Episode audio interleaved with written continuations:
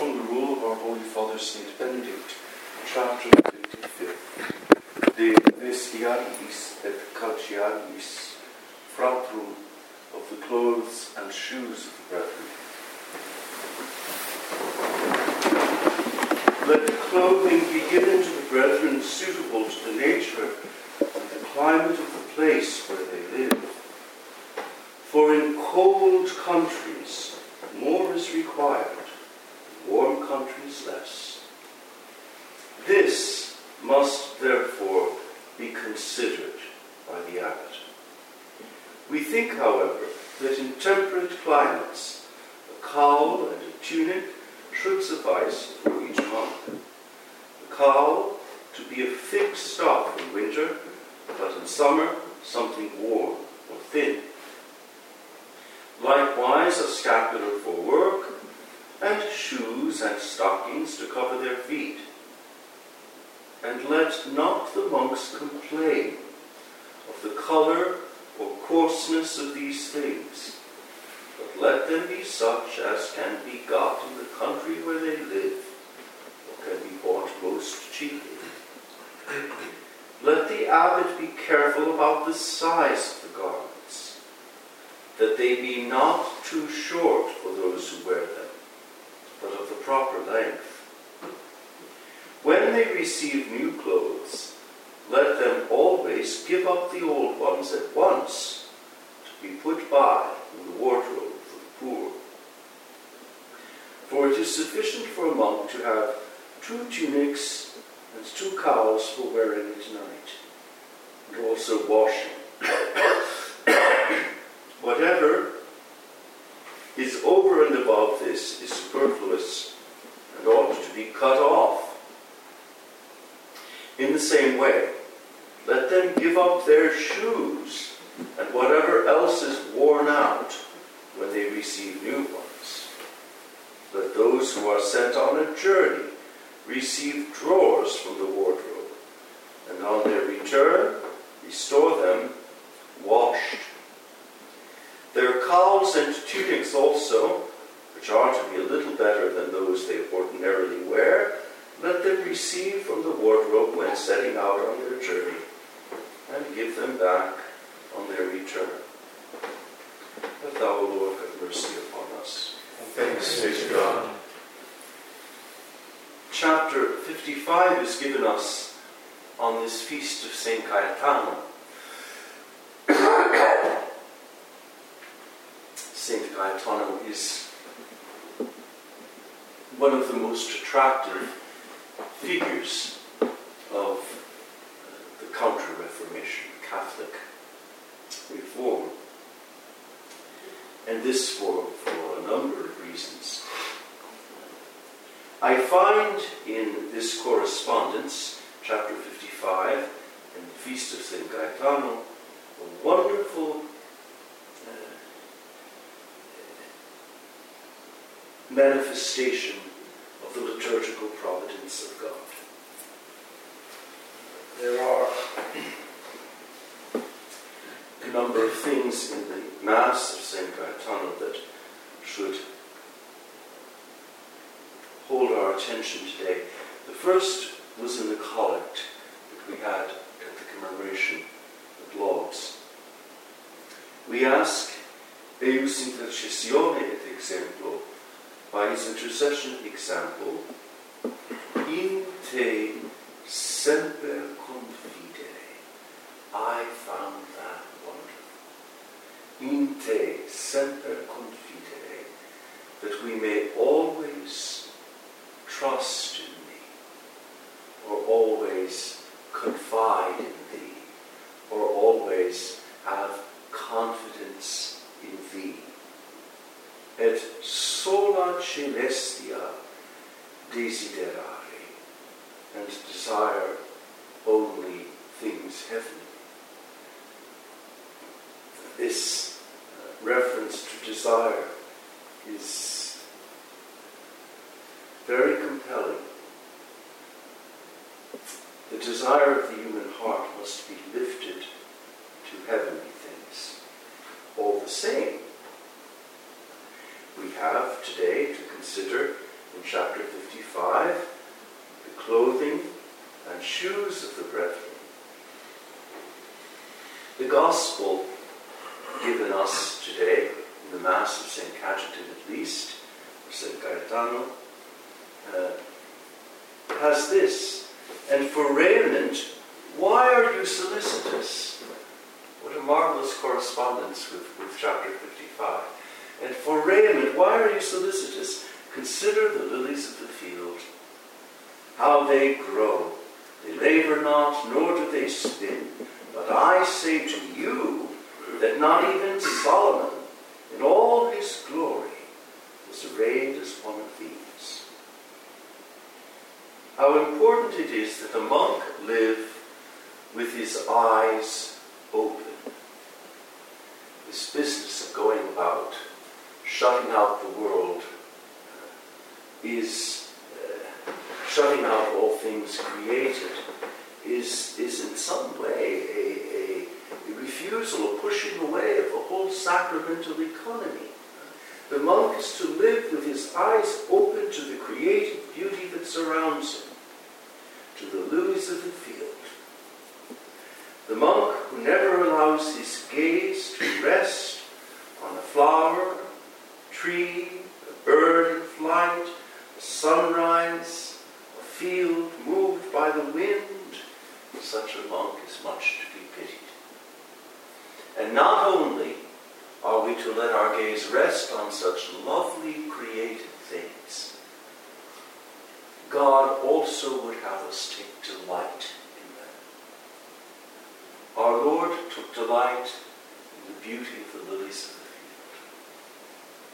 field and, and referred to them and had to say to the apostles, Consider the lilies of the field. Look at them. Open your eyes. See what is there. See what is there. And so uh, I think that the, the underlying premise of this chapter of the Holy Rule is this readiness to perceive and take delight in the loveliness of created things. We find this at the very beginning of Genesis. God Himself looked upon the work of His hands and found it beautiful, found it good. So it's in the light of this that we are to look at this uh, mundane chapter in some way on the clothes and shoes of the brethren. The first principle given is that the clothing be suitable to the nature and climate of the place. This indicates, and blessed Abbot Schuster makes this observation, it indicates that St. Benedict fully intended uh, that his rule would be observed beyond Monte Cassino. That the rule would spread even beyond uh, southern Italy and reach far off places. Uh, so we see here something of the foresight of St. Benedict. He fully intended that uh, the rule would reach far flung places with other climates. And he says, in cold countries more is required, in warm countries less. This is the great principle of adaptation that we find really all throughout the rule from beginning to end. This, therefore, must be considered by the abbot. Uh, you, you should at some time go through the rule and look at the correspondence between the verb to consider, the pia consideratio, for example, that the abbot is to consider. That means that he is to, to look at and to weigh and to uh, evaluate, to judge, and take into account uh, circumstances, and even uh, the different temperaments and gifts and dispositions of the brethren. He says that in temperate climates a cowl and a tunic should suffice for each monk. we've lost the, the ancient practice uh, that was still in vigor until 1965 or 66 in some places of wearing the cuculla, or the cowl as it's called here, um, in all of the intervals. Uh, intervals, that's a funny monastic word. It was used to refer to the periods of time between the hours of the divine office. Uh, they used to be called intervals, so that between Lauds and prime and prime and terce and terce and sext, uh, during the so-called intervals, uh, the choir monks at least would keep the cowl on. Cowl was also worn uh, to the refectory, and the cowl was even worn to bed. So that practice has fallen into disuse. The scapular, however, was only worn for work.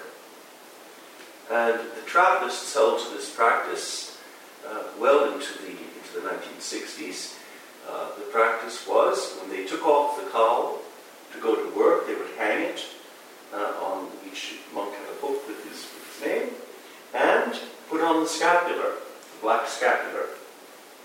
And uh, when they would return from work, they would take off the scapular, hang it up, and put on the cowl.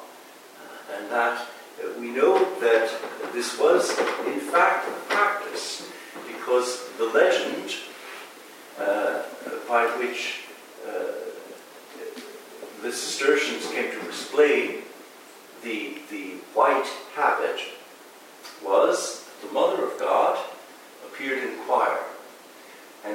show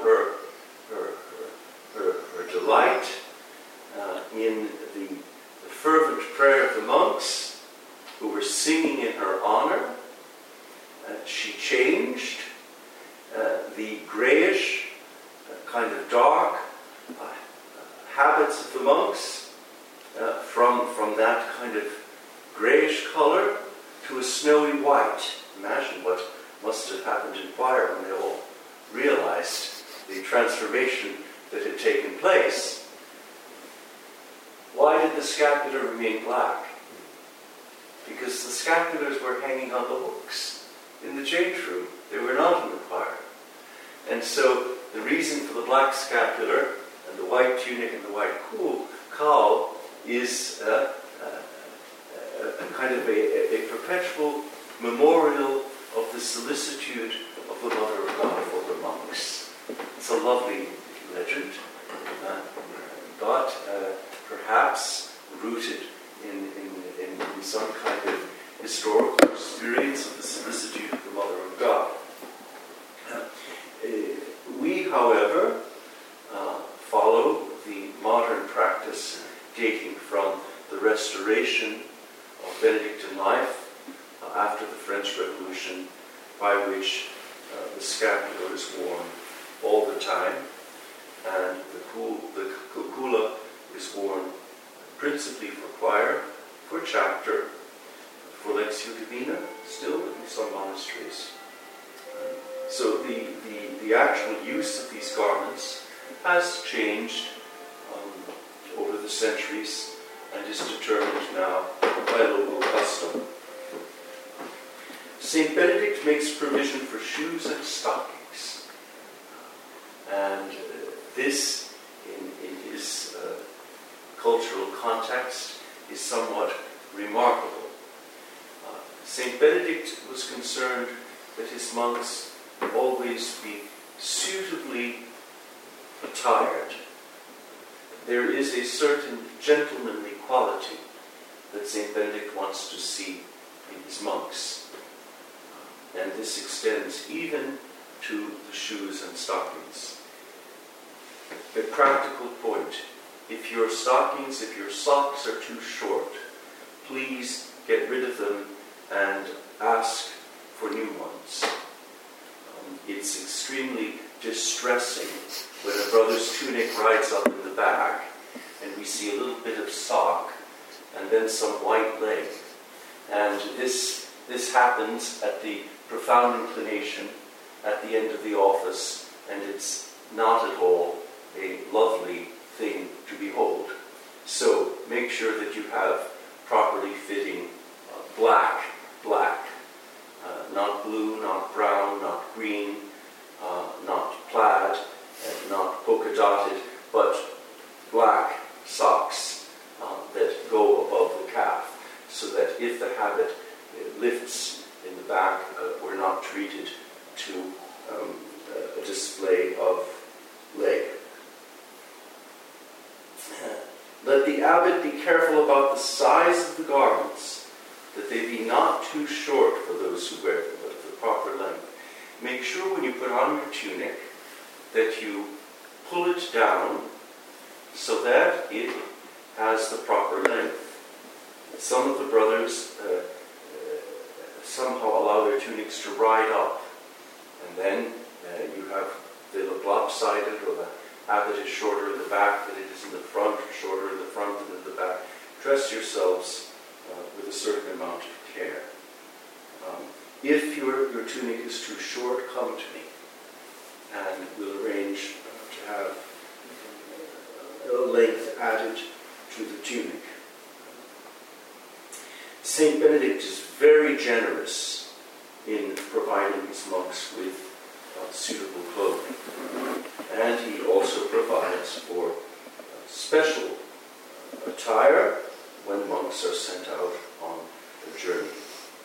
The, the most um, important thing uh, today, however, has to do with um, our Lord's invitation to rely on His divine providence.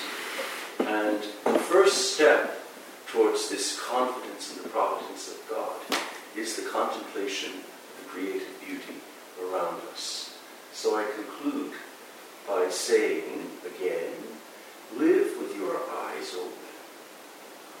Live with your eyes open. And uh, never fear delight in uh, the created things by which God manifests, I want to call it his humble glory. His humble glory. We see the humble glory of God in the creation around us. And the monk who knows how to look at created things, uh, St. Bernard says, for example, that he learned more among the trees of the forest than he did in the scriptorium bent over his books. The monk who knows how to take delight in created things uh, will then uh, better correspond to the whole sacramental economy, uh, which is the continuation in the life of the church of the adorable mystery